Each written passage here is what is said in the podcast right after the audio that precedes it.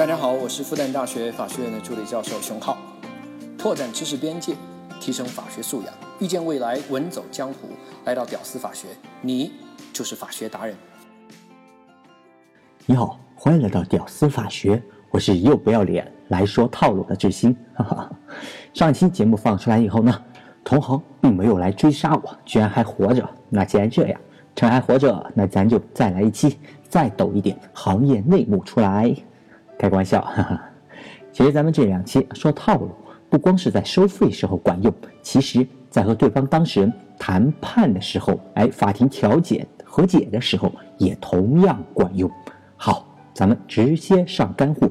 今天套路一，那就是某定策略。注意和第一期、上一期说的那个某点策略，那有一个字的区别。那我们平常呢，很多在谈判的过程当中，有点像拳击比赛刚开场，两位拳手啊在场内来回的快速移步，那谁也不愿意先出拳，甚至啊试探性的来一句：“你最多给多少钱？”啊，或者是你最便宜多少卖？啊，就生怕好像暴露自己弱点一样，就好像怕先出招，别人发现自己弱点一样。那比如像两个。菜鸟，哎，买卖二手车，那到底是应该先让对手暴露他们的一个底线呢，还是应该先发制人，先出招呢？那我们的观点是使用锚定策略，先开价啊，说人话就是这三个字。这里呢，我们采用的是社会心理学家加林斯基和穆斯韦勒的研究，他们在一连串的研究当中呢，就发现受试者啊，无论是当买家还是当卖家。只要是先开价的人，最后谈判的成绩就会要好于对方，好于那个沉默的人。比如呢，在其中一项试验当中，他们模拟了工厂的收购的实验。那如果是买家，那先开价，平均价格在一千九百七十万元。但是呢，如果是卖家先开价，工厂卖出的平均价格居然就高达了两千四百八十九万美元。同样的啊。两位社会心理学家还做了工资谈判的实验，也得到了类似的结果。那到底是什么原因导致了如此大的一个差距呢？它的底层逻辑又是什么呢？原来在谈判过程当中，如果某一方先开出价格，那么双方就会把先开出来这个数字作为一个重要的参考，也就是我们上一期所说的锚点。而先开价的一方呢？就等于争取到了把一个锚点定在了对自己有利的位置上，随后呢，双方就会开始对这个锚点展开一个低效率的一个谈判，这就是锚定策略。那我们想象一下啊，两个菜鸟啊买卖二手车的一个场景，当卖家卖车的人先开出一个相对比较高的价格的时候呢，这个时候，那这个价格就会。强力的消耗买家的注意力，买家呢就会自发的会去思考，哎，这个高价和这个车之间一系列相关信息到底有什么联系呢？哎，他为什么会出这样的一个高价呢？他有什么理由出那么高的价格？于是呢，双方都会把注意力集中到那些和高价有连接的地方，比如说啊，没有重大的事故啊。配置比较高，或者是保养记录比较全等等，但是呢，如果反过来，买家先开出了一个较低的一个价格，那这个时候奇妙的事情就会发生了啊！为什么是那么低的价格？这个气氛就会围绕着谈判场，双方呢也都会把注意力集中到车子的缺点去啊，比如说车漆那颜色比较旧了啊，比较老了，内饰呢比较脏啦，有划痕啦等等。所以呢，我们律师在谈判过程当中，即使偶尔啊，我我作为律师谈判的时候会处于劣势或者是一个军事的一个地位，那我也一定要争取先开价。这个某定策略呢，这个套路啊，不但对新手管用，对谈判老手也管用，他也很难克服这个心理偏差，这就是心理学的强大之处。所以呢，争取机会先开价。就成了谈判老手们的兵家必争之地啊！当然了，先开价也要在一个相对合理的一个范围，狮子大开口或者是一个漫天要价，那直接就会导致谈判崩溃。新车价，比如啊，新车价才十万块钱，你二手车你就要卖十二万，你开口十二万，那人为啥不直接去买新车呢？对不对？那作为律师或者是卖家都要明白，价格高和谈判崩溃的风险之间，那可是一个强烈的正相关。那如何在这个合理范围之内尽量高价，和谈判崩溃哎之间这个平衡点的选取，那就艺术了，看你本事喽。当然，如果你预感这场谈判啊可能会被动。那你也要做好反套路的一个准备。那按照加林斯基和穆斯维勒他们的一个指导，在谈判前把自己理想的一个价格写在纸上，并且呢写上各种各样的一个理由。即使是对方先开价，那从反套路这个实验的测试来看，结果也要好得多。好，这就是我们今天第一个套路——锚定策略。我们接下来说今天的第二个套路。正好和某定策略接上，形成一个传说中的连环套。套路二四个字：精确报价。先说这个，先说一个事件吧。在一三年的时候呢，阿森纳啊，英超阿森纳啊，打算从利物浦那个地方买球员。当时呢，就看中了乌拉圭的前锋苏亚雷斯，外号苏牙。看球的人都知道啊，这哥们可是个牛叉货，只是偶尔会咬下人什么的。那当时呢，阿森纳报出的价格是四千零一万英镑，特别的搞笑。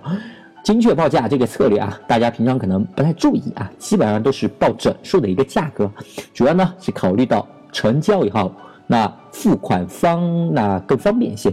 但是呢，我如果是为了这个双方的方便而考虑这个整数的话，那你有可能会因小失大，吃大亏。这里呢，我们参考的是行为科学家玛利亚·梅森和他的几位同事的一个研究成果吧。在他的一个模拟二手车买卖的一个试验当中呢，让这个受试者来作为一个卖家进行一个实验，然后呢，让买家进行三种的开价方式的一个对比啊。第一组开价两千美元整，另外两组呢分别开价一千八百六十五美元和两千一百三十五美元。那买家开价以后呢？受试者就要还价嘛，讨价还价嘛。这个时候有趣的地方来了啊，非常的有意思。看到精确报价的两组啊，那么还价的幅度不管测试多少轮，幅度基本上在百分之十到百分之十五之间，幅度很小，可以说是非常的温和呀。但是如果看到这是买家报价是整数的话，平均还价比报价高出了百分之二十三。哇，那就是砍价砍得很凶啊！也就是说，如果你报价是整数的话，砍价很凶；如果是精确报价的话，对方莫名其妙就做了一个温和的还价。几位行为科学家呢，在试验完了以后呢，进一步对受试者的一个心态进行了一个采访，最后得出了这样一个结论：解释啊，接到精确报价的一方，他很容易就会认为这个报价肯定是花了心思的，所以呢。他们肯定有充足的理由来支持这个精确报价的数字。那研究者呢，后续还做了一个大量的实验，也支持了这个观点。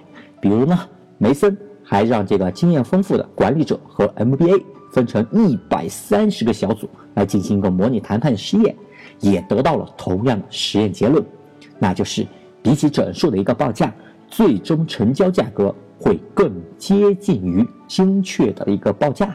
那接近程度比整数报价高出了百分之二十四，而且呢，先开价造成的这个锚定效果会一直持续到谈判结束。所以呢，遇到谈价的场合，你以后不妨可以配合着我前面所说的某定策略来一起使用，先发制人。那我个人呢，在实践当中，在明白了这个问题之前，曾经也隐约发现这个问题啊。在我以前做律师啊，现在也做律师啊，收费的时候呢，我要是开价三万块钱，那对方经常就给我砍成，哎呀，便宜点，两万就行了。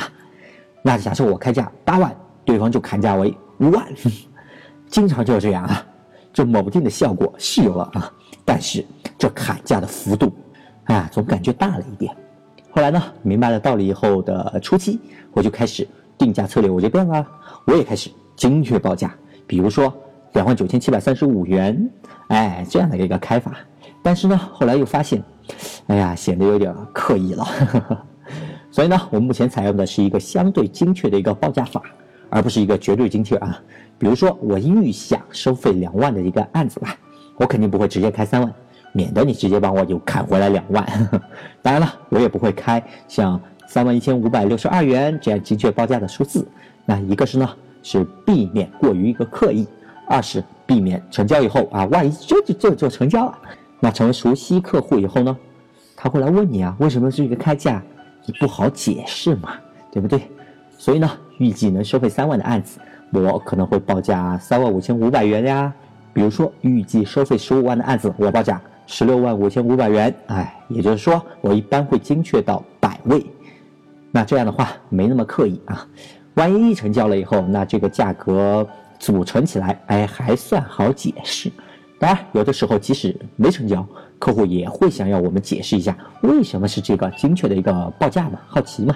所以呢，我们要一定要做好，提前做好啊，充分的一个准备。比如说，辅助人员成本一般是律师成本的百分之十五啊，税收和管理费成本一般是百分之十二呀，呃，差旅费预留啊，等等等等等等，哎，这些理由，呃，很容易得到一个比相对比较精确的一个报价。那多精确都可以有啊，找理由嘛，我相信很多人比我擅长的。当然了，我们在谈判过程中，不可能总是一个强势的一个地位，有时候呢，呃，可能会因为交易惯例啊、地位啊、环境啊，哎等等的不同，会导致我们成为被动的一方，不可能一帆风顺嘛。所以呢，除了之前说的应对对手的一个先出价一个策略外，作为谈判老司机。啊，我们在评估了谈判崩溃的风险后，甚至可以来一个反精确报价，也就是说，你料定这这个谈判一时半会儿那崩不了，不妨来一个反戈一击，报出你事先设计好的价码，以避免被别人牵着鼻子走嘛。好的，本期节目套路二就差不多介绍到这里。